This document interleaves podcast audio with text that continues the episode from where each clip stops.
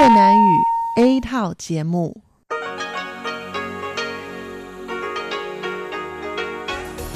Đây là Đài Phát thanh Quốc tế Đài Loan RTI.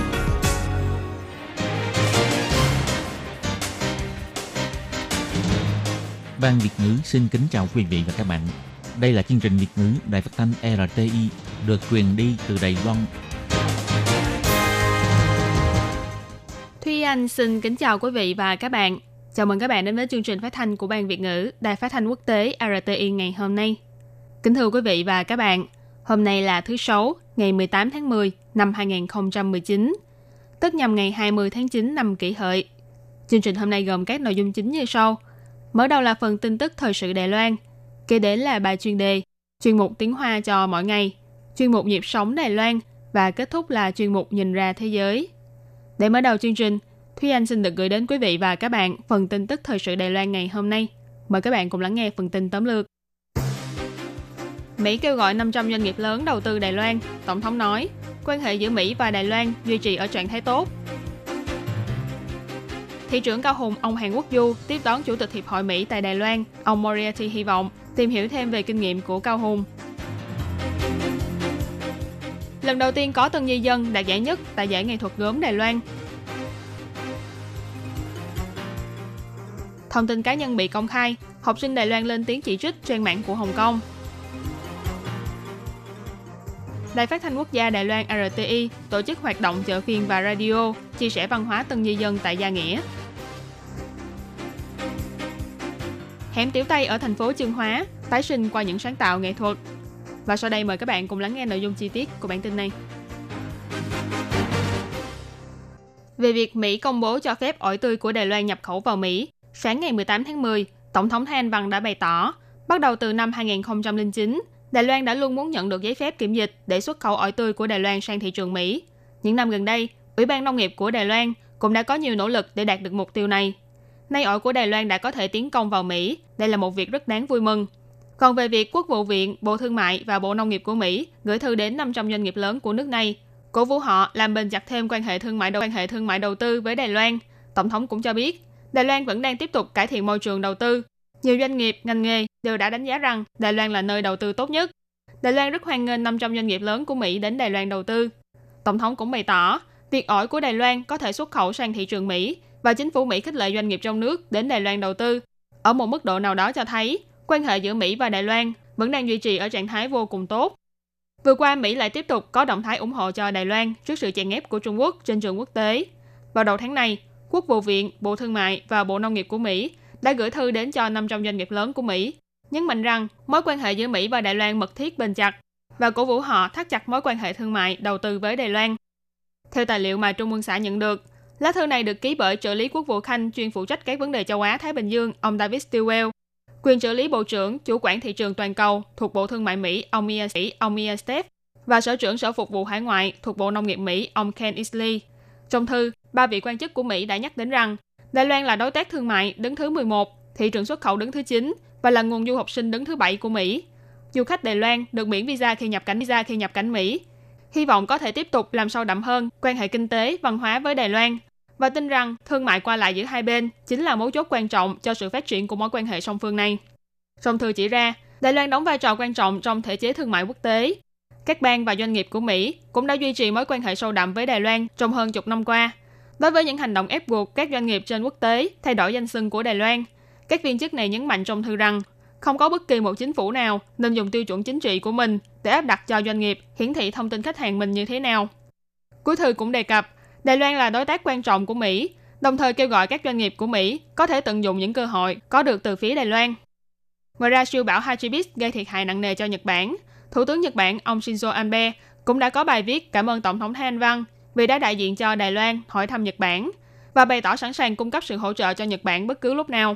Trong bài đăng của mình, ông Abe chỉ ra, Nhật Bản vô cùng cảm ơn trước lời thăm hỏi chân thành này. Chúng tôi đang cố gắng hết sức để làm công tác cứu nạn và khôi phục lại.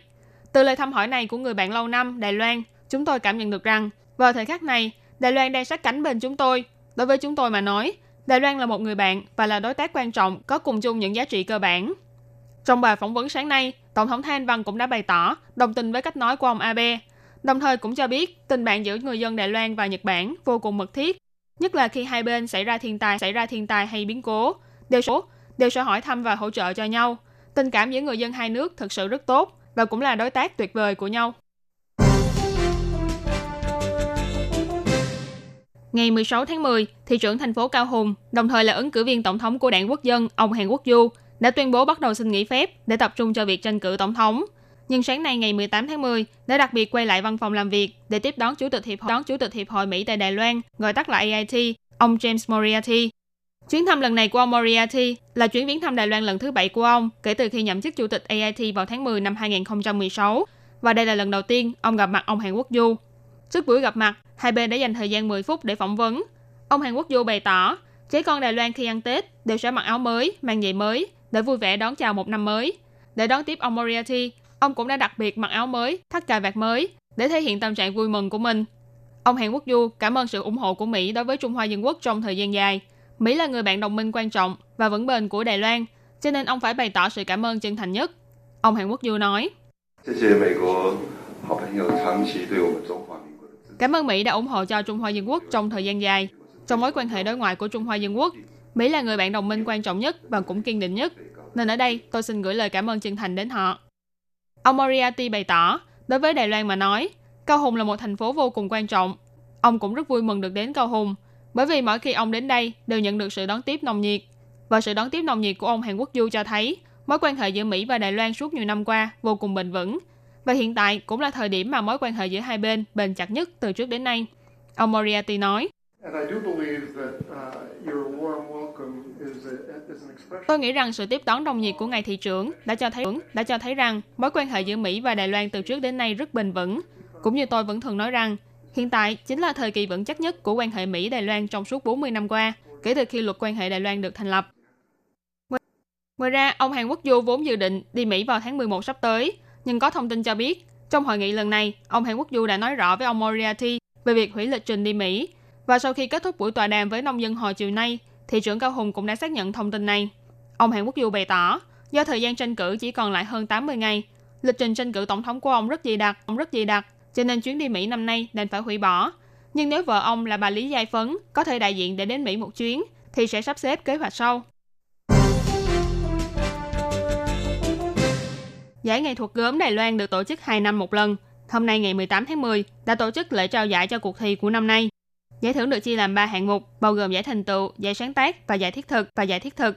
Trong đó nghệ nhân 32 tuổi, một nàng dâu Đài Loan người gốc Malaysia tên Lý Tư Hoa đã giành được giải nhất trong hạng mục giải sáng tác. Tác phẩm của Lý Tư Hoa lấy cảm hứng từ không khí u ám của đợt khủng hoảng tài chính châu Á năm 1997, xã hội đầy rẫy tội phạm của Malaysia thời đó và cả cảnh tượng người dân đổ xô đi cầu cứu về mặt tâm linh lúc đó. Vì thế, Lý Tư Hoa đã dùng hình ảnh của thần thú Cát Tường để làm chủ đề trong tác phẩm của mình. Hy vọng hy vọng có thể mang đến lời chúc và nguồn sức mạnh thiện lành. Từ năm 9 tuổi, cô Lý Tư Hoa đã bắt đầu học vẽ. Năm 19 tuổi, rời xa quê hương Malaysia đến Đài Loan du học. Vô tình được tham gia vào một lớp học làm gốm sứ và từ đó bắt đầu nuôi dưỡng sở thích làm gốm của mình. Sau này cô tiếp tục học chương trình thạc sĩ, chuyên nghiên cứu lĩnh vực gốm sứ tại trường Đại học Nghệ thuật Đài Nam và gặp được một nửa của mình tại đây. Trong cuộc thi năm nay, hai vợ chồng Lý Tư Hoa đã đoạt được giải đề cử và giải nhất trong hạng mục sáng tác. Lý Tư Hoa cũng trở thành nghệ nhân gốm là tân di dân đầu tiên đoạt giải nhất của giải nghệ thuật gốm Đài Loan. Lý Tư Hoa nói, tôi muốn cảm ơn rất nhiều người, bao gồm tất cả những giáo viên đã từng giảng dạy cho tôi, những đàn anh đi trước và cả chồng tôi, bởi vì anh ấy luôn cổ vũ, khuyên tôi không được bỏ cuộc. Giải thành tựu của năm nay thì được trao cho nghệ nhân Trần Hoán Đường. Ông là một nghệ nhân đã đào tạo ra nhiều nhân tài xuất chúng trong lĩnh vực gốm sứ và đồng thời cũng cống hiến không ít cho sự nghiệp ngoại giao bằng nghệ thuật gốm sứ của Đài Loan. Còn giải nhất trong hạng mục tác phẩm thiết thực thì được trao cho nghệ nhân Hứa Húc Lâm, Tác phẩm Bộ ấm trà của ông là sự kết hợp đặc sắc giữa nghệ thuật và vật dụng thường ngày.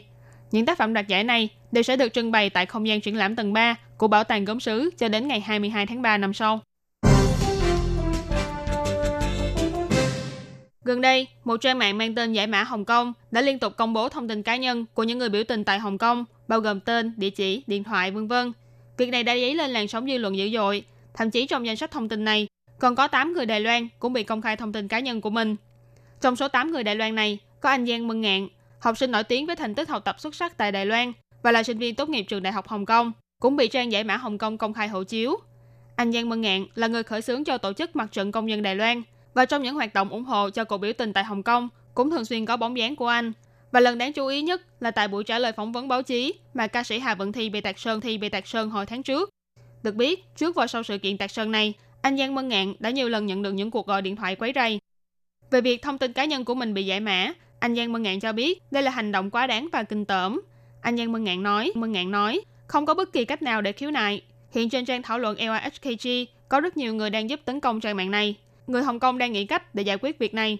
Nhưng mà chỉ còn cách hy mà chỉ còn cách hy vọng là không có đơn vị hay cơ quan chính phủ nào của Đài Loan tiết lộ thông tin cá nhân của anh. Bởi vì hiện tại, những thông tin trên trang giải mã Hồng Kông đều là những thông tin của Hải quan Hồng Kông hoặc những thông tin mà trước đây anh đăng ký tại Hồng Kông. Tất cả đều đã bị công khai ra hết. Năm năm trước, bằng thành tích vượt trội của mình, anh Giang Mân Ngạn đã giành được suất học bổng toàn phần vào trường Đại học Hồng Kông và đã tốt nghiệp ngành kinh tế vào năm ngoái. Thế nhưng Giang Mân Ngạn lại không chọn con đường kinh tế sau khi tốt nghiệp. Bởi vì trong 4 năm tại trường Đại học Hồng Kông, Giang Mân Ngạn đã tích cực tham gia các cuộc vận động của sinh viên học sinh và cũng gia nhập vào tờ báo sinh viên của Hội học sinh nhà trường với vai trò là tình nguyện viên. Anh Giang Mân Ngạn bày tỏ, năm 2015, người đứng đầu Hồng Kông Lương Chứng Anh cũng thường xuyên chỉ trích những bài viết trên tờ báo sinh viên, cho nên khi ấy Giang Mân Ngạn cũng từng lo lắng rằng bản thân sẽ không thể nhập cảnh để hoàn thành việc học. Nhưng không ngờ rằng chỉ chưa đến 5 năm sau, bây giờ những sự việc này lại càng công khai nhắm vào người Đài Loan hơn.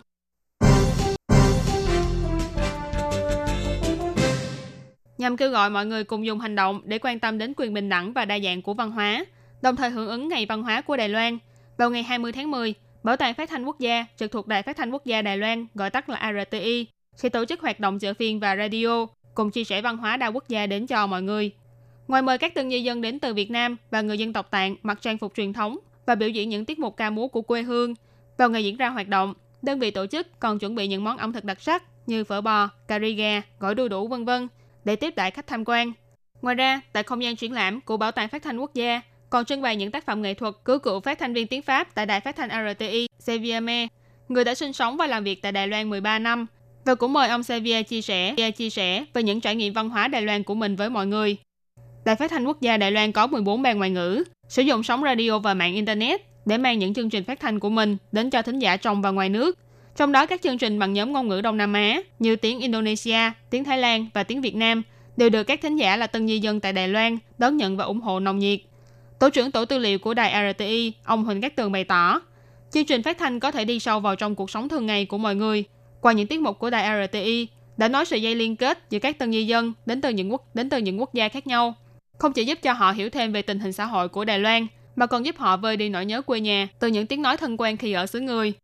Xã Dân Hùng, huyện Gia Nghĩa có hơn 1.600 tân di dân, là khu vực có nhiều tân di dân sinh sống nhất của huyện Gia Nghĩa. Bảo tàng Phát thanh Quốc gia được đặt ở xã Dân Hùng, đồng thời đồng thời cũng đóng vai trò là bảo tàng văn hóa của địa phương. Hy vọng hoạt động chợ phiên và radio lần này có thể mang người dân Đài Loan và Tân Di Loan và Tân Di dân xích lại gần nhau hơn, cùng giao lưu học hỏi và chia sẻ văn hóa đa nguyên đa dạng ngay tại địa phương này. Con hẻm với những bức tường gạch, bên đường là cả một hàng chậu hoa khoe sắc, như tô điểm thêm nét tự do tự tại, nhàn hạ cho những buổi chiều bình yên. Đây là con hẻm vô cùng yên tĩnh ở ngay bên cạnh ga xe lửa Trương Hóa, tên là hẻm Tiểu Tây, Hẻm Tiểu Tây có thể thông đến nhiều nơi, trong đó có con đường nhỏ có đến 30-40 tiệm gia công quần áo. Người dân trong khu vực, ông Dương Khởi Nguyên cho biết, ở đây đa phần tầng dưới là cửa hàng, tầng trên là xưởng gia công, kinh doanh tấp nập. Những cửa hàng ở xung quanh đều cho biết, khoảng những năm 60, 70 của thế kỷ trước, hẻm Tiểu Tây là một con hẻm phồn hoa với đủ các ngành nghề, nhiều nhất là quần áo và khách sạn. Tòa kiến trúc hai tầng theo phong cách châu Âu mang tên cao tầng cát trong hẻm, chính là một trong những biểu tượng cho sự phồn hoa của hẻm Tiểu Tây ngày xưa. Ông Dương Khởi Nguyên nói, Thời Nhật chiếm đóng Đài Loan, đây là một nhà hàng rất cao cấp. Một số trí thức của chương hóa thời bấy giờ đều đến đây tụ họp với nhau. Sau khi quân Nhật rời đi, nơi đây trở thành bệnh viện đường sắt, sau đó nữa thì đóng cửa, bỏ hoang. Vốn dĩ được quy hoạch tháo dỡ để xây dựng thành bãi đậu xe, nhưng những người làm nghiên cứu lịch sử văn hóa thì cho rằng tòa nhà này là chứng nhân cho lịch sử phát triển của khu vực, cho nên đã xin chính quyền huyện Chương Hóa xem xét chứng nhận là di tích lịch sử. Chính quyền huyện cũng đã bỏ hơn 30 triệu đài tệ để trùng tu, tái hiện lại vẻ đẹp nho nhã của cao tầng Cát ngày xưa và dự kiến biến nơi này thành trung tâm văn hóa sáng tạo của địa phương. Sự phồn hoa của hẻm Tiểu Tây cũng kéo theo sự phát triển của những món phát triển của những món ăn vặt tại đây. Những món như mì khô, tempura hay thịt viên đều là những món ngon truyền đời gần một thế kỷ. Bất kể là người dân khu vực hay du khách đến từ khắp nơi, khi đến Chương Hóa, rất nhiều người đều sẽ đặc biệt ghé đến hẻm Tiểu Tây để thưởng thức những món ẩm thực tại đây. Thời gian trôi qua, vật đổi sao dời, đổi sao dời. Mặc dù hẻm Tiểu Tây không còn nét phồn hoa của mình, nhưng những món ngon ở đây thì vẫn thu hút du khách thập phương thập phương và từ những mỹ vị truyền đời, cùng nét đẹp vẫn còn tồn hiện cho đến ngày nay đó, gợi nhớ về một con hẻm tiểu Tây đã từng hoa lệ của thời xưa. Kính thưa quý vị và các bạn, vừa rồi là bản tin tức thời sự Đài Loan ngày hôm nay do Thúy Anh biên tập và thực hiện, tập và thực hiện. Cảm ơn sự chú ý lắng nghe của quý vị và các bạn. Thân ái chào tạm biệt và hẹn gặp lại.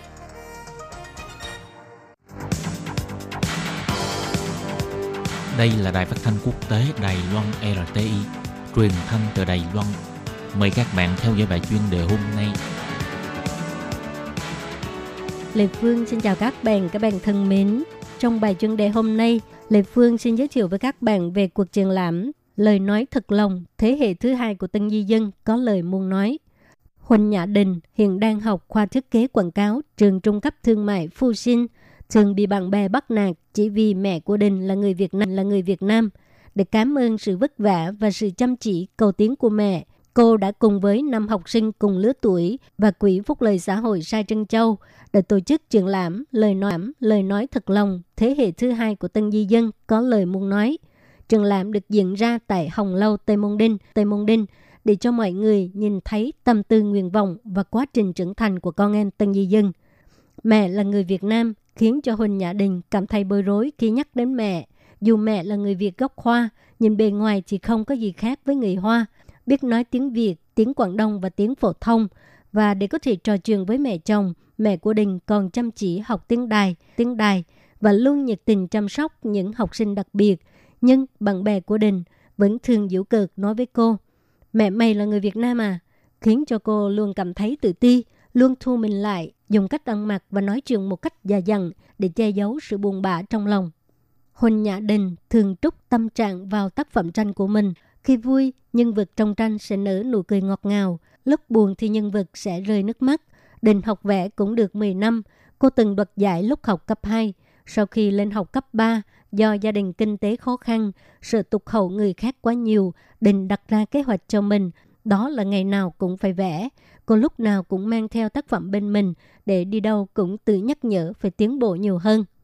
Đình rất cảm ơn mẹ của mình. Cô tâm sự, hoàn cảnh gia đình của chúng tôi rất là khó khăn. Lúc nào cũng phải dựa vào trợ cấp để sống qua ngày. Lúc thi đậu trường Phu Sinh, tôi lo lắng sẽ không có tiền đóng học phí. Nhưng mẹ tôi bảo là đừng có lo lắng về vấn đề học phí, mẹ sẽ tìm cách giải quyết cho con. Mẹ tôi lúc nào cũng thương yêu tôi. Mẹ là quý nhân của tôi. Trong cuộc triển lãm, Huỳnh Nhã Đình đã phát huy chuyên môn của mình. Cô vẽ bốn bức tranh trẻ em rất dễ thương, kết hợp với những dòng chữ chú thích của Tạ Thiệu Thiên, hiện đang học trường cấp 3 kiến quốc, đem đến thông điệp hãy gỡ kính màu xuống để nhìn thấy ưu điểm của tân di dân.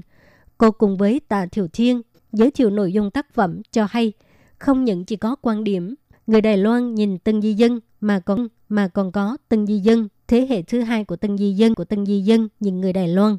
Ví dụ như không ít người mặc định tân di dân là dốt, trình độ học vấn thấp vân vân, nhưng thực ra tân di dân có rất nhiều tài năng, chăm chỉ, chất phát, khả năng học tập tốt vân vân để cho mọi người thay đổi cách nghĩ, học cách thân thiện và thân thiện và bao dung khi đối xử với người khác.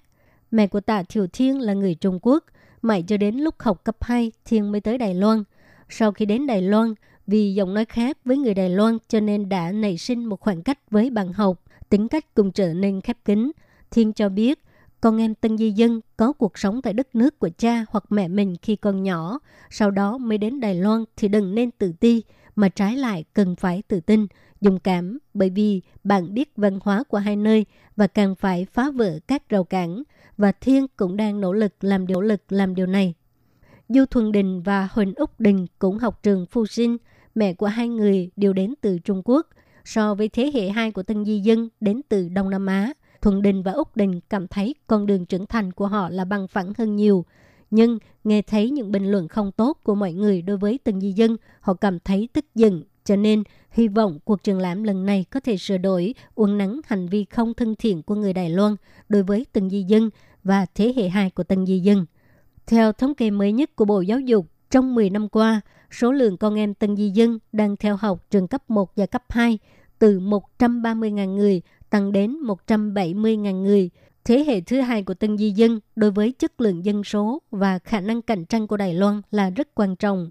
Chủ tịch Quỹ Sai Trân Châu, Vu Anh Phu kêu gọi xã hội đừng có định kiến với con em của Tân Di Dân, nên khích lệ và hỗ trợ cho nhau. Cuộc triển lãm Lời nói thật lòng thế hệ thứ hai của Tân Di Dân có lời muốn nói được diễn ra kể từ ngày 9 tháng 10 cho tới ngày 20 tháng 10 vào lúc 11 giờ trưa đến 10 giờ tối tại khu triển lãm lầu 1 Hồng Lâu, Tây Môn Đinh. Các bạn thân mến, các bạn vừa theo dõi bài chuyên đề do Lê Phương thực hiện. Xin cảm ơn các bạn đã các bạn đã quan tâm và theo dõi. Lê Phương xin hẹn gặp lại các bạn vào tuần sau cũng trong giờ này.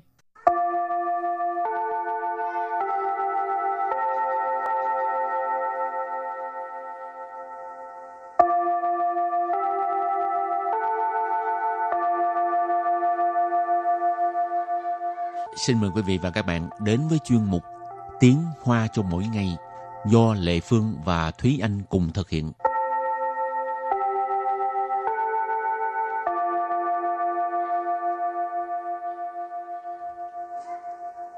Thúy Anh và Lệ Phương xin kính chào quý vị và các bạn. Chào mừng các bạn đến với chuyên mục Tiếng Hoa cho mỗi ngày ngày hôm nay. Hôm nay mình lại tiếp tục học về từ uh, nói uh, trời đẹp ha. Ừ. Hôm nay học hai câu. Câu thứ nhất, bạn mặc ít vậy không bị cảm sao được. Và câu thứ hai, buổi sáng mình đi ra trời nắng lắm. Và bây giờ thì chúng ta lắng nghe cô giáo đọc hai câu mẫu này bằng tiếng Hoa. 你穿这么少，不感冒才怪呢。我早上出门还出大太阳呀。 Thúy Anh xin giải thích câu mẫu số 1. 你穿这么少，不感冒才怪呢。你 Nhị là từ dùng để chỉ đối phương. Ở đây mình dịch là bạn. 穿 Chuan là mặc, ý chỉ là mặc quần áo. 这么少， Rơ mà sọ là ít như vậy. 不感冒才怪呢。 Cảm mạo nghĩa là bị cảm. Pu sờ mà sờ mà sải quay, tức là không bị cái gì đó mới là lạ. Ở đây là pu cảm mạo sải quay, tức là không bị cảm mới là lạ. Và sau đây chúng ta hãy cùng lắng nghe cô giáo đọc lại câu mẫu này bằng tiếng Hoa. 你穿这么少，不感冒才怪呢。 你穿这么少，不感冒才怪呢。 Câu này có nghĩa là bạn mặc ít vậy không bị cảm sao được. Và câu thứ hai, buổi sáng mình đi ra trời nắng lắm. 我早上出门还出大太阳呀。 Bây giờ Lê Phương xin giải thích câu 2. 我 Wo ở đây dịch là mình ha. 早 上 Chào sang có nghĩa là buổi sáng. 出门 Su mệnh tức là đi ra ngoài. 还 Hải có nghĩa là còn. 出大太阳 Su ta thái dạng. Thái dạng là mặt trời. Su ta thái dạng tức là trời rất là nắng. 呀。 Gia. Cái này là ngữ khí từ. Rồi và bây giờ thì chúng ta lắng nghe cô giáo đọc câu mẫu này bằng tiếng Hoa. 我早上出门还出大太阳呀。我早上出门还出大太阳呀。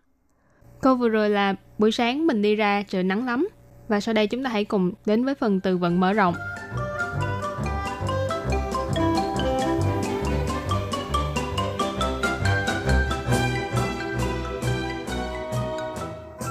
变天，变天， Biên thiên nghĩa là trở trời. 变凉了，变凉了。 Biên lạng là có nghĩa là trở lạnh rồi. 气温下降，气温下降， Chi温xa chăng nghĩa là nhiệt độ hạ thấp. Chi温là nhiệt độ thời tiết. Xa chăng là hạ thấp.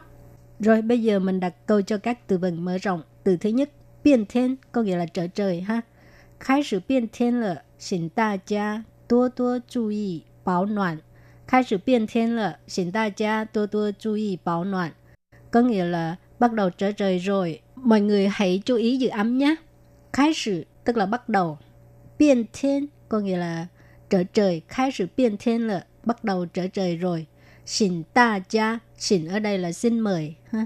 Ta gia là mọi người, tất cả mọi người. Tua tua, tua là nhiều. Ở đây là từ nhấn mạnh ha. Tua tua chú ý. Chú ý là chú ý. Tua tua chú ý có nghĩa là nhắc nhở mình phải chú ý nhiều hơn ha. Bảo noạn tức là giữ ấm. Và đặt câu với từ kế tiếp là biến凉了, nghĩa là trở lạnh rồi. 这几天又变凉了，变天跟翻书一样快。 这几天又变凉了，变天跟翻书一样快。Câu này có nghĩa là mấy hôm nay trời lại trở lạnh rồi, trở trời nhanh như lật sách vậy. Trơ chỉ thiên, mấy ngày nay, mấy hôm nay. Yo là lại. Biên lặng lợ, nãy mình có nói là trở lạnh rồi. Biên thiên là từ hồi nãy, là trở trời. Kênh là với hoặc là và. Phan su, su là sách. Phan su nghĩa là lật trang sách hoặc là lật sách. Ý yang khoai, nhanh như nhau. Cho nên câu này ghép lại là mấy hôm nay trời lại trở lạnh rồi. Trở trời nhanh như lật sách vậy. Rồi, đặt câu cho từ cuối cùng. Xi温下降, nhiệt độ hạ thấp. 下周六气温下降到最低十七度。下周下周六气温下降到最低十七度。Câu này có nghĩa là thứ bảy tuần sau, nhiệt độ sẽ hạ thấp, thấp nhất là 17 độ C ha. Xa châu liu có nghĩa là thứ bảy tuần sau. Châu liu là thứ bảy, cũng giống lì ba liu ha, đều được thứ bảy. Si quân sa chẳng là nhiệt độ hạ thấp. 最低 là thấp nhất là thấp nhất. Sự chi tu, sự chi là 17. Tu là độ ha, 17 tu là 17 độ. Và sau đây chúng ta hãy cùng ôn tập lại hai câu mẫu của ngày hôm nay. Mời cô giáo đọc hai câu mẫu bằng tiếng Hoa.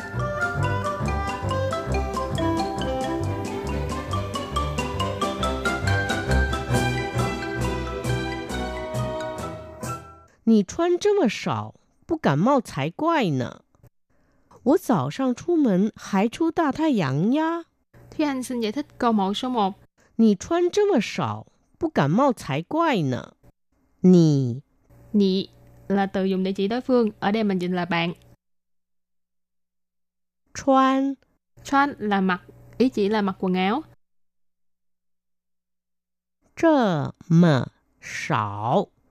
这么少， Chơ mà sọ là ít như vậy. 不不感冒才怪呢，怪呢。 Cảm mạo nghĩa là bị cảm. Pu sợ mà sợ mà thái quay, tức là không bị cái gì đó mới là lạ.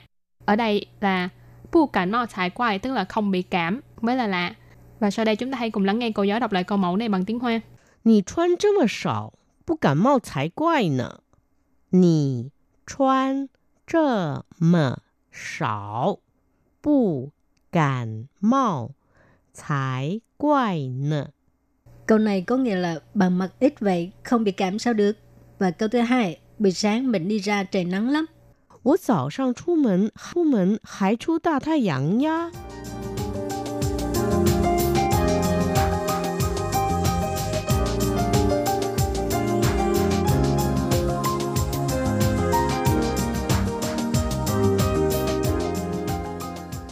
Bây giờ Lê Phương xin giải thích, Phương xin giải thích câu 2.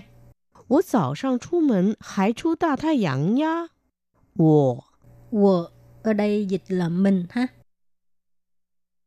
早上 Chào sang có nghĩa là buổi sáng. 出门 Su mệnh tức là đi ra ngoài. 还 Hải có nghĩa là còn. 出出大太阳 Su ta thái dạng. Thái dạng là mặt trời. Su ta thái dạng tức là trời rất là nắng. 呀。 Gia. Cái này là ngữ khí từ.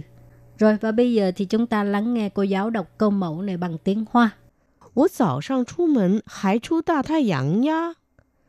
我早上出 门还出大太阳呀。 Câu vừa rồi là buổi sáng mình đi ra trời nắng lắm.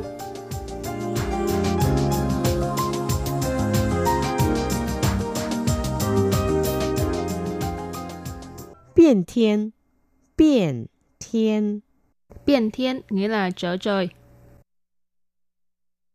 变凉了，变 凉了， Biên lẹn là có nghĩa là trở lạnh rồi. 气温下降，气温下降。 Chi温xa chăng nghĩa là nhiệt độ hạ thấp. Các bạn thân mến, bài học hôm nay đến đây xin tạm chấm dứt. Cảm ơn các bạn đã đón nghe. Bye bye. Bye bye.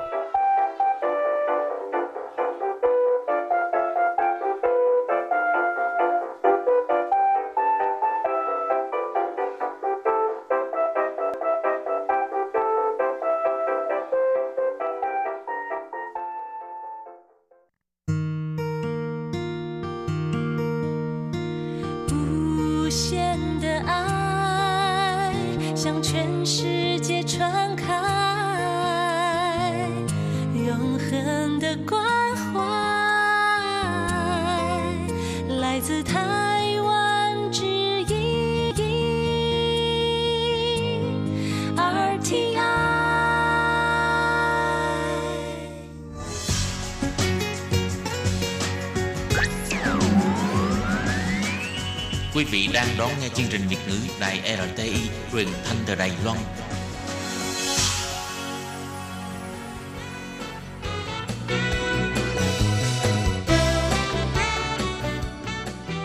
Chuyên mục Nhịp sống Đài Loan Chuyên mục này sẽ đem đến những thông tin mới tại Đài Loan diễn ra trong thời gian gần đây do Lệ Phương thực hiện.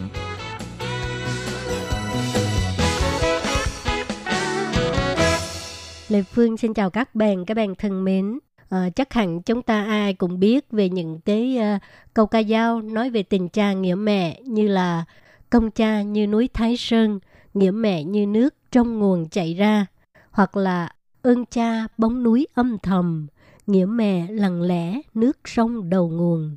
Một đời dạy nắng dầm sương, nuôi con khôn lớn, tình thương dạt dào. Lệ Phương thấy là ngay cả khi con cái lớn khôn, yên bề gia thức, cha mẹ vẫn còn lo lắng cho con. Và nhất là đối với con gái gả chồng xa, thì làm cha làm mẹ đều không thể yên tâm. À, trong chương mục Nhịp sống Đài Loan hôm nay, Lệ Phương sẽ mời hai cha con của cô giáo tiếng Việt Đồng Thị Dung đến chia sẻ câu chuyện của mình. À, Dung gả chồng sang Đài Loan được gần 20 năm.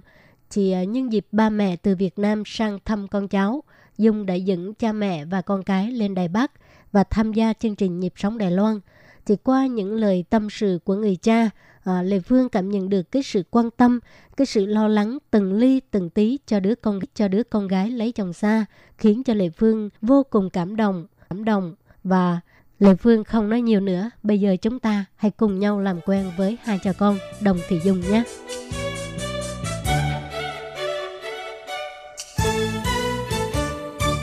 Chào chị Phương và chào tất cả các bạn nghe đài. Trước hết thì ờ, nhân dịp được đến ờ, thăm ờ, chương trình phát thanh của Đài Loan cho phép gia đình tôi xin gửi tới lãnh đạo đài cũng như tất cả cán bộ nhân viên của đài lời chào lời chúc sức khỏe và cũng mong muốn chúc cho tình muốn chúc cho tình hữu nghị của hai nước Việt Nam và Đài Loan ngày càng phát triển. Thì à, trước tiên Dung có thể giới thiệu sơ về mình không? Ờ, Dung đến đây đến Đài Loan đến năm nay là đến năm nay là gần 20 năm và hiện tại Dung ờ, ờ, sinh sống và làm việc tại thành phố Đài Loan.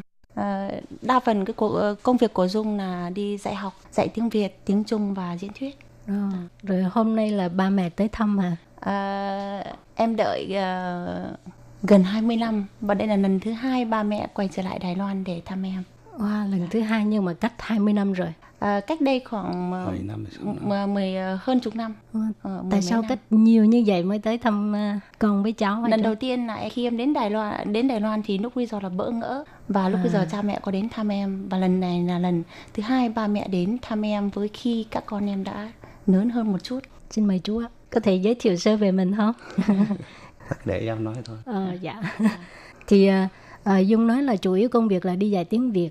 dạ vâng Ừm, Với là có mở một cái à, tạp hóa. À, bình thường thì bình thường thì đa phần công việc của em là phiên dịch và dạy học diễn thuyết nhiều hơn nhưng bên cạnh đó thì khi đi dạy học thì em có thấy rằng là cái à, bản sắc ngôn ngữ và văn hóa của quê hương mình à, ngoài cái bản sắc văn hóa và ngôn ngữ ra thì em thấy rằng là ờ, ở đây muốn tìm một nơi nào đó để cho tất cả bà con cộng đồng mình ở bên này có thể tìm đến một nơi nơi đó có có những những cái ờ, thể hiện được cái văn hóa ừ. và cái cái cái uh, văn hóa và những cái uh, nghệ thuật của Việt Nam mình ở bên này và đó là em đã lập nên một cái uh, cửa hàng cửa cửa hàng tiệm bách hóa nên là à. nán trong bài hồ bách hóa hướng Nam dùng Nga. Ừ.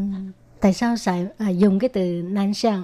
À. Có phải là vì có cái chính sách hướng năm mới mới đây không? À, trước thì trước thì em cũng có cái những cái ý tưởng muốn làm điều đó nhưng mà chưa có cơ hội ừ. bởi vì là có nhiều công việc cho gia đình và ừ. cho cộng đồng nhiều hơn và ừ. sau đó thì em nghĩ rằng khi cộng đồng cộng đồng cần hơn thì những cái điều đó lại càng cần thiết hơn và khi đó thì uh, chính sách của đại, chính sách của Đài Loan lại bắt đầu có những chính sách quan tâm hơn đến những nước ờ, Đông Nam Á đặc biệt là ừ. những cô dâu mà đến từ uh, Đông Nam Á như chị em mình thì ừ. lúc đó thì em nghĩ rằng là cái điều này càng quan trọng hơn và lúc đó và em tiếp tục là dùng cái, dùng tên bách hóa hướng nam vì em muốn rằng là hướng về quê hương mình. Ừ thì mình thấy cái ờ, cái cái cửa hàng của Dung á, là có ờ, quan chức của sở di trú tới thăm nữa. Tại sao có một cái kết nối như vậy? À, cửa hàng của em thì uh, có thể là rất nhiều cái uh, nghệ thuật hoặc là văn hóa đậm sắc văn hóa Việt Nam mình ở đây rất là nhiều. Các hoạt động. Nhưng mà các hoạt động thì là khi làm các hoạt động thì mọi người cũng đã thường khi nhắc đến hoặc là đã đã để đã, đã nhắc đến em. Nhưng khi Bách Hóa Hướng Nam thành lập thì là mọi người thì sợ di chú có quan tâm và muốn đến uh, tìm hiểu xem um, mọi những văn mọi những văn hóa Việt Nam mình ở đây và nó là một cái cửa hàng đặc biệt nhất duy nhất trên Đài Loan và mang lại rất nét, đậm nét văn nét, hóa nét Việt Nam. biệt với các cửa hàng. Dạ, vậy khi chú qua đây chú thấy cửa hàng Dung như thế nào ạ?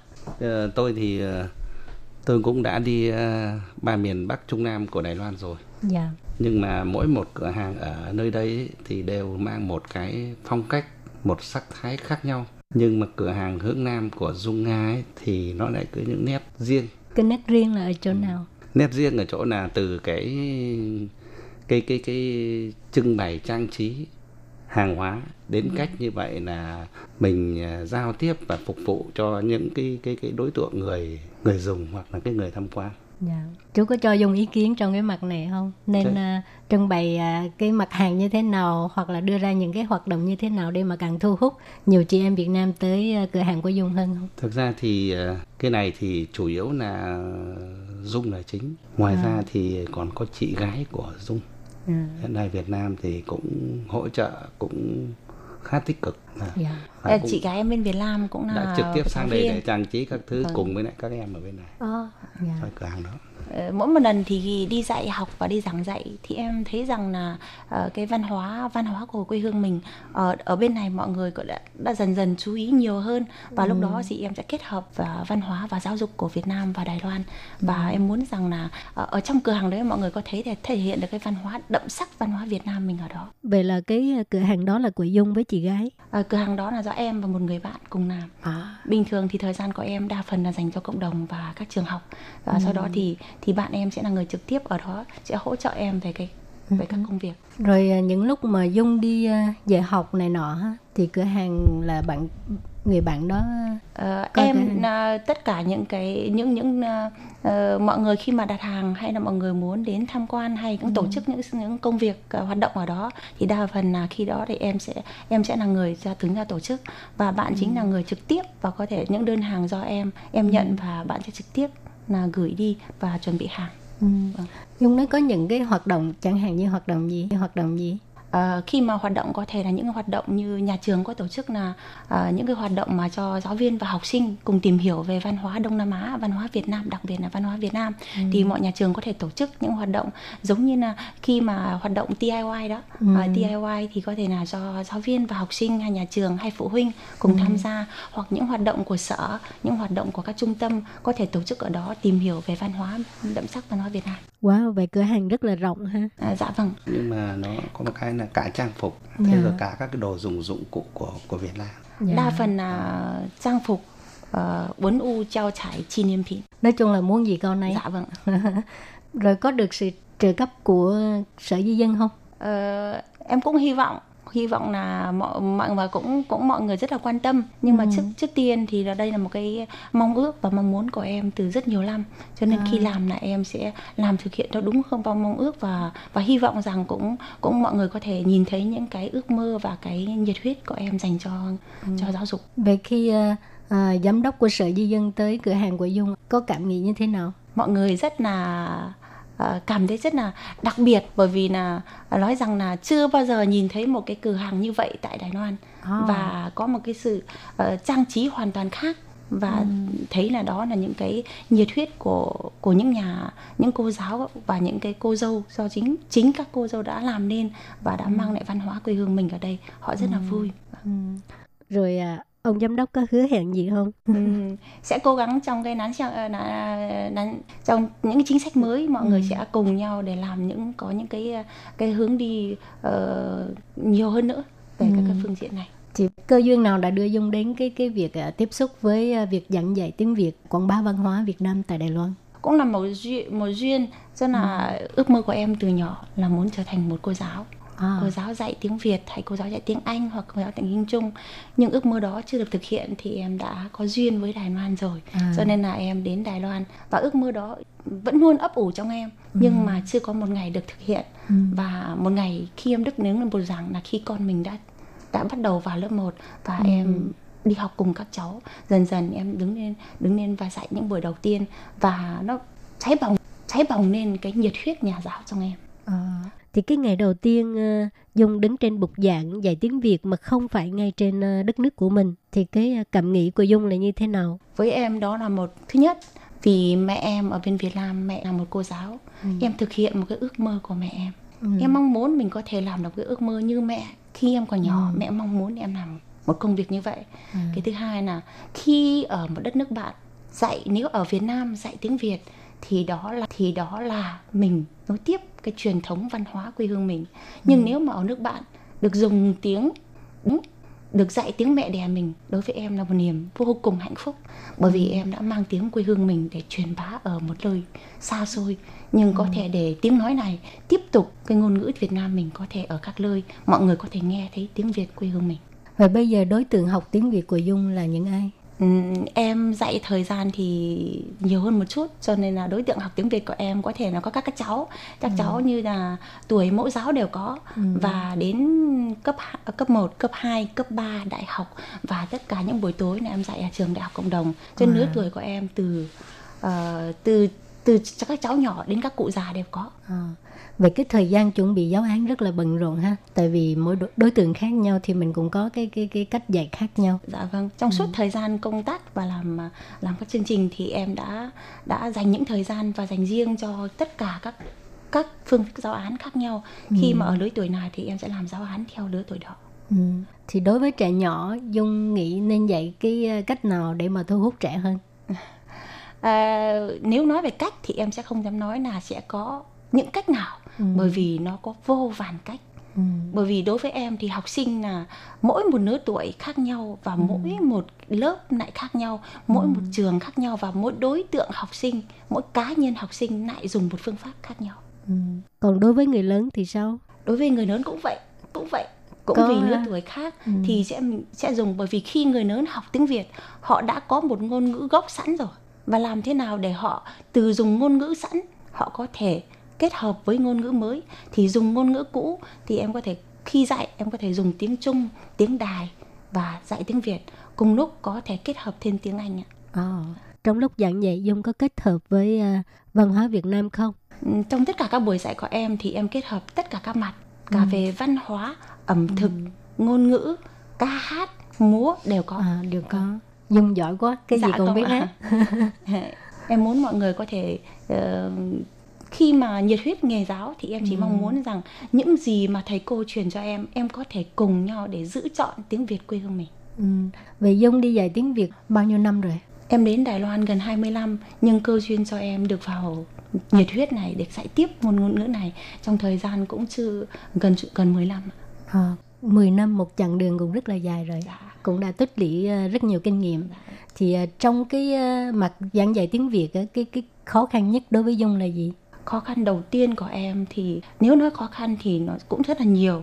Nhưng mà đến cái thời gian đầu đầu tiên đầu tiên đó là vì ờ, cái kinh nghiệm giảng dạy chưa nhiều và đối tượng học quá nhiều. Cho nên khi mà giảng dạy thì đó là những cái khó khăn của người nhà giáo. Và khi mà đến những năm mà đã dạy nhiều năm rồi thì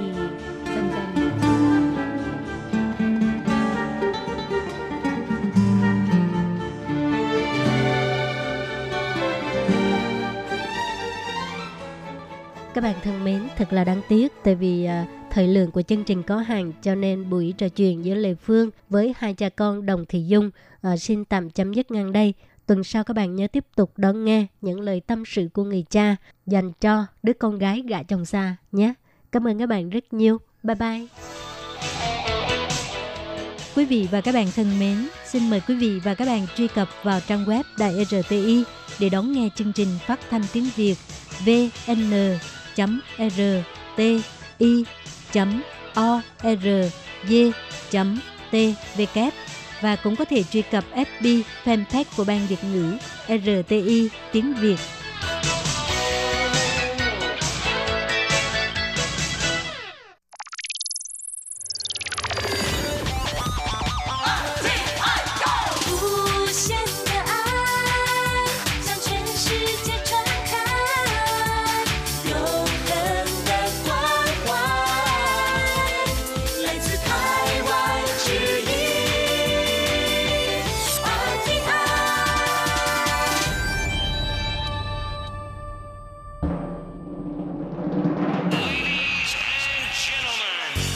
Đang đón nghe chương trình Việt ngữ Đài RTI truyền thanh từ Đài Loan.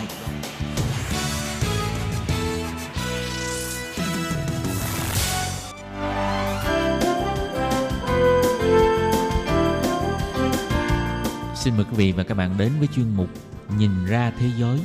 Chuyên mục này gồm những nội dung liên quan đến quốc tế,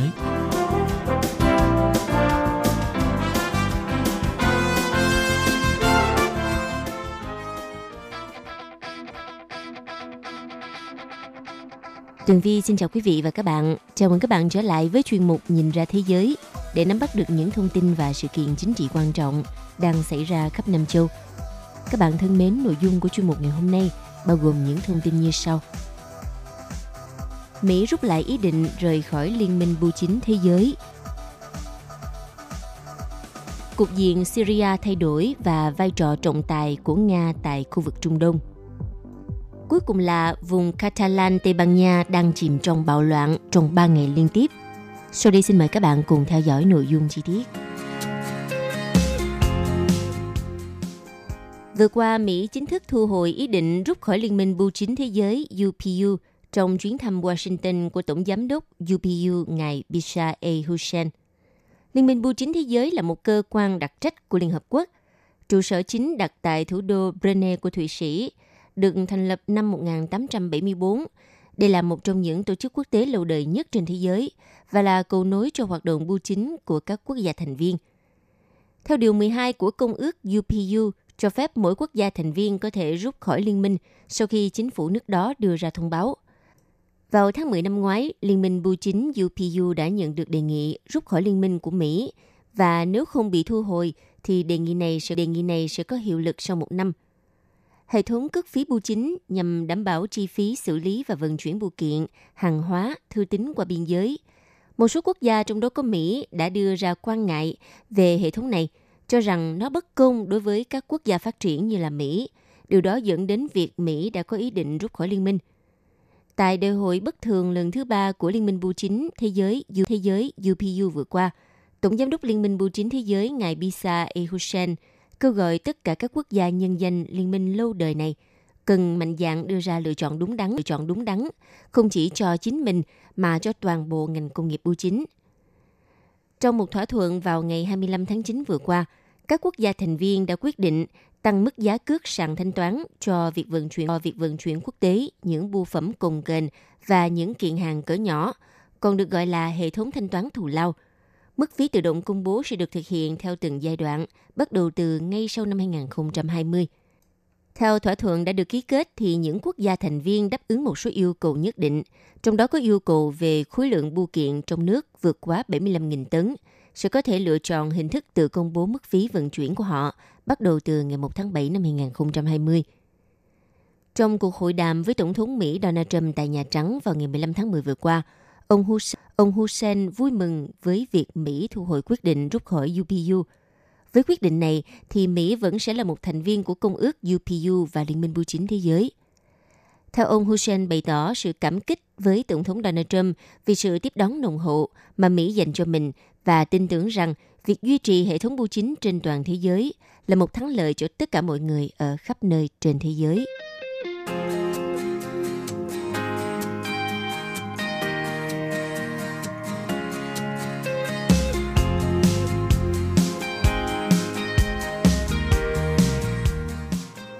Thưa quý vị và các bạn, cục diện của đất nước diện của đất nước Syria đang trải qua những thay đổi đáng kể với sự dịch chuyển quyền lực giữa các bên và nước Nga đã nổi lên như là một trọng tài với tiếng nói đầy sức ảnh hưởng của mình. Quyết định của Tổng thống Mỹ Donald Trump khi à, rút quân khỏi Syria đã làm thay đổi đáng kể cán cân quyền lực quốc gia Trung Đông này và đã để lại khoảng trống mà nước Nga, Thổ Nhĩ Kỳ và Iran đang cạnh tranh với nhau để lấp đầy. Hiện tại giữa bối cảnh Thổ Nhĩ Kỳ đang tiếp tục chiến dịch quân sự ở biên giới với Syria, lực lượng người Kurd đã để quân chính phủ của Tổng thống Assad được nước Nga hậu thuẫn để tiến vào khu vực này. Các lực lượng của Tổng thống Assad họ đang tận dụng việc Mỹ rút quân để mà nắm lại quyền kiểm soát vùng kiểm soát vùng lãnh thổ giàu tài nguyên mà họ đã bỏ lại cách đây vài năm. Và có thể nói cục diện Syria đang thay đổi từng ngày. Trong cuộc chiến này chắc chắn sẽ có kẻ thắng và người thua, bên được và bên mất.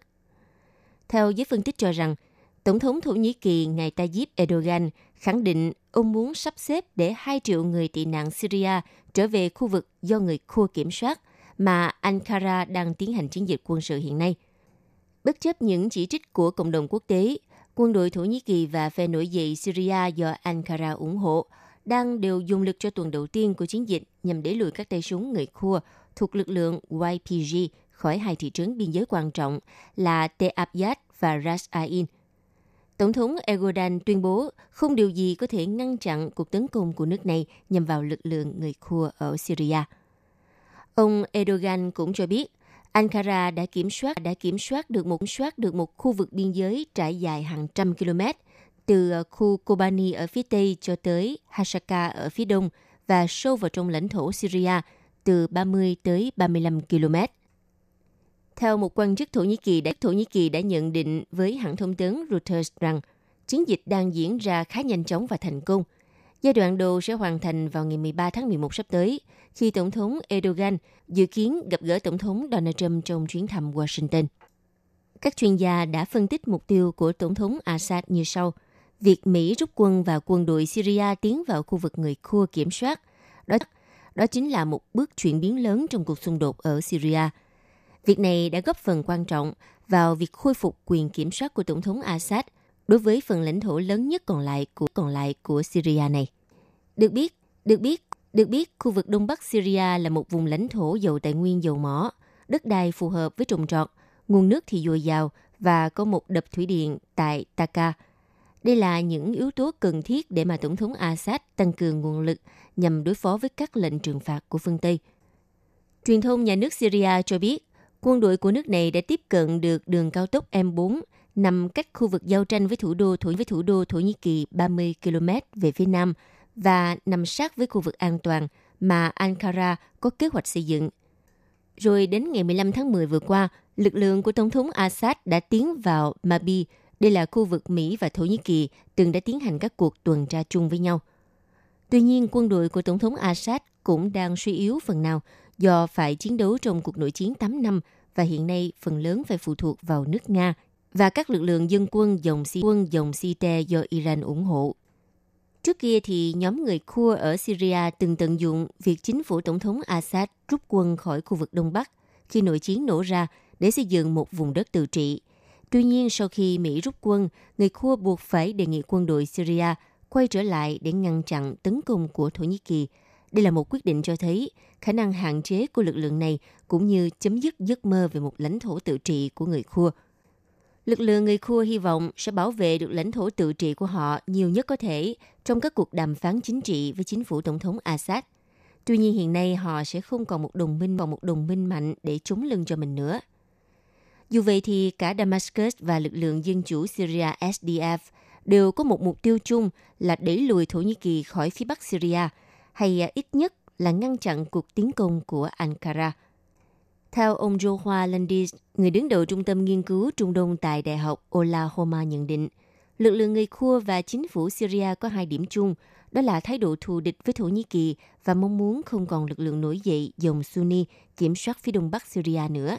Nhưng chắc chắn họ sẽ không nhất trí với nhau về mọi thứ khi bàn đến việc kiểm soát đông bắc Syria. Về phía lực lượng dân chủ SDF do người Kurd lãnh đạo, cho biết cuộc tấn công của Thổ Nhĩ Kỳ những ngày vừa qua đã đánh thức các đã đánh thức các phần tử ngũ đông của IS chỉ một năm sau khi tổ chức khủng bố này bị tiêu diệt. Và IS cũng đã đứng ra nhận trách nhiệm về các cuộc tấn công liều chết, trong đó có vụ đánh bom xe bên ngoài một nhà hàng ở thành phố lớn nhất, Kamisli do người Kurd kiểm soát, chỉ một ngày sau khi Thổ Nhĩ Kỳ tiến hành chiến dịch quân sự. Ngoài ra, lực lượng dân chủ Syria SDF cũng cho biết những nhà tù ở đây đang trong tình trạng bất ổn sau khi các cuộc giao tranh nổ ra hồi tuần trước. Hiện theo các nhà phân tích quan sát cho rằng, đồng minh Iran của Tổng thống Assad được cho là sẽ đạt được những lợi ích nhất định trong cuộc chiến này. Các lực lượng bán quân sự Iraq do Iran ủng hộ ở biên giới Iraq-Syria có thể sẽ giúp cho Tổng thống Assad kiểm soát an ninh nhằm tăng cường nguồn cung cấp năng lượng cho lực lượng này dọc hành lang trải dài từ Tehran tới Beirut. Và mặc dù hiện giờ vẫn chưa rõ, chưa rõ liệu Mỹ có kế hoạch rút toàn bộ quân khỏi Syria hay không, hay là hay là chỉ để Thổ Nhĩ Kỳ thiết lập một khu vực an toàn gần biên giới, nhưng chiến dịch của Ankara đã làm thay đổi cục diện cuộc xung đột Syria, dẫn đến những sự sắp xếp mới khi có những người đến và kẻ đi khỏi quốc gia Trung Đông này. Các nước Ả Rập như Saudi Arabia, các tiểu vương quốc Ả Rập Thống Nhất, Bahrain, Kuwait, Ai Cập và Israel đều lên tiếng phản đối chiến dịch của Thổ Nhĩ Kỳ – trong những năm qua thì à, Riyadh đã nhiều lần nỗ lực thuyết phục Tổng thống Trump duy trì sự hiện diện quân sự đáng kể ở Đông Bắc Syria để đối trọng với Thổ Nhĩ Kỳ và Iran. Như vào tháng 11 năm 2018, Saudi Arabia thậm chí đã hứa sẽ cung cấp tới 100 triệu USD để thuyết phục Mỹ ở lại Syria, cũng như cử quân đội tới tuần tra cùng với Mỹ và lực lượng bảo vệ nhân dân người Kurd YPG. Đồng thời, Israel cũng chỉ trích chiến dịch quân sự của Thổ Nhĩ Kỳ lên tiếng ủng hộ YPG. Sự mở rộng của lực lượng người Kurd được Israel và Saudi Arabia coi là một phương tiện nhằm để làm suy yếu các quốc gia trong khu vực như Thổ Nhĩ Kỳ, Iran, Iraq và Syria. Nhưng điều đáng nói ở đây là cả Nga và Iran đều đã thể hiện thái độ tương đối mềm mỏng với cuộc tấn công của Thổ Nhĩ Kỳ vào đất nước Syria. Moscow khẳng định rằng Nga hiểu các mối hiểu các mối quan tâm về an ninh của Thổ Nhĩ Kỳ ở phía Bắc Syria và đã cùng với Mỹ phủ quyết dự thảo yêu cầu Thổ Nhĩ Kỳ dừng chiến dịch quân sự vào Syria của các nước châu Âu tại Hội đồng Bảo an Liên Hợp Quốc. Iran cũng thể hiện lập trường tương tự. Điều này đã cho thấy sự thay đổi quan trọng chính sách của hai quốc gia này đối với động thái của Thổ Nhĩ Kỳ – và rõ ràng rằng Iran tìm thấy tiếng nói chung với Thổ Nhĩ Kỳ khi mà cả hai nước đều đối mặt với các lệnh trừng phạt của Mỹ. Còn Nga cũng cần dựa vào sự hợp tác với Thổ Nhĩ Kỳ để chấm dứt xung đột ở Syria và đảm bảo các lợi ích ở đây. Ngoài ra, mối quan tâm hiện nay của Nga là đẩy Mỹ khỏi Syria và đưa người Kurd vào quỹ đạo ảnh hưởng của chính quyền của chính quyền Tổng thống Assad. Vai trò không thể thay thế của Nga ở Syria đã thể hiện rõ ở Trung Đông – từ Damascus cho tới Riyadh, nhất là qua chuyến thăm vùng vịnh của Tổng thống Putin trong tuần vừa rồi, chuyến thăm Saudi Arabia đầu tiên của ông Putin trong hơn một thập kỷ. Bên cạnh đó, quyết định rút quân của Tổng thống Donald Trump khỏi vùng Đông Bắc Syria ngày càng củng cố vai trò trung tâm của Moscow trong việc định hình tương lai quốc gia này. Theo một nguồn tin địa phương nhận định với hãng thông tấn Reuters rằng đã có những cuộc trao đổi giữa Nga và Thổ Nhĩ Kỳ nhằm sắp xếp tình hình phía Bắc Syria, đặc biệt là phía đông sông Euphrates. Một quan chức Thổ Nhĩ Kỳ cũng cho biết Ankara đang hợp tác chặt chẽ với Nga và Tổng thống Erdogan đã chỉ ra vào ngày 14 tháng 10 vừa rồi về tầm quan trọng của Nga khi mà ông khẳng định rằng ông khẳng định rằng Tổng thống Nga Putin đã có một hướng tiếp cận tích cực với vấn đề này.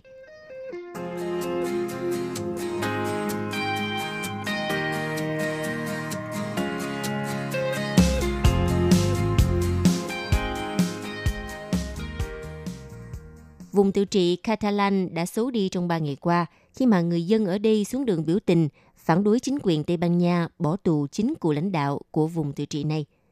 Vào tối 16 tháng 10 vừa qua, thành phố Barcelona chìm vào biển lửa khi những người biểu tình đã đốt xe ô tô và ném vật liệu gây cháy vào cảnh sát. Đây là đêm bạo loạn thứ ba liên tiếp tại Catalan sau khi chính của lãnh đạo ủng hộ sự độc lập của vùng tự trị này bị tòa án Tây Ban Nha kết án tù. Trong khi truyền hình Tây Ban Nha thì thường xuyên chiếu những hình ảnh người biểu tình lập các chướng ngại vật trên đường phố và ném chai xăng vào cảnh sát chống bạo động. Thủ tướng Tây Ban Nha tuyên bố rằng chính quyền của ông sẽ không bị kích động vì những phản ứng thái quá của người dân Catalan. Thủ tướng Tây Ban Nha, ngài Pedro Sanchez đã kêu gọi Tổng thống Catalan, ngài Kim Cora, lên án một cách dứt khoát về việc sử dụng bạo lực. Ông Sanchez cho biết Tây Ban Nha sẽ không đàn áp mạnh những người biểu tình ủng hộ các cựu lãnh đạo của khu vực tự trị, nhưng khẳng định chính phủ của ông sẽ bảo vệ hiến pháp.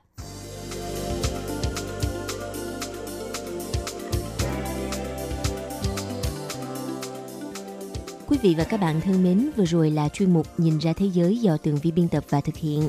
Xin cảm ơn sự chú ý lắng nghe của các bạn. Hẹn gặp lại trong chuyên mục tuần sau cũng vào giờ này. Bye bye!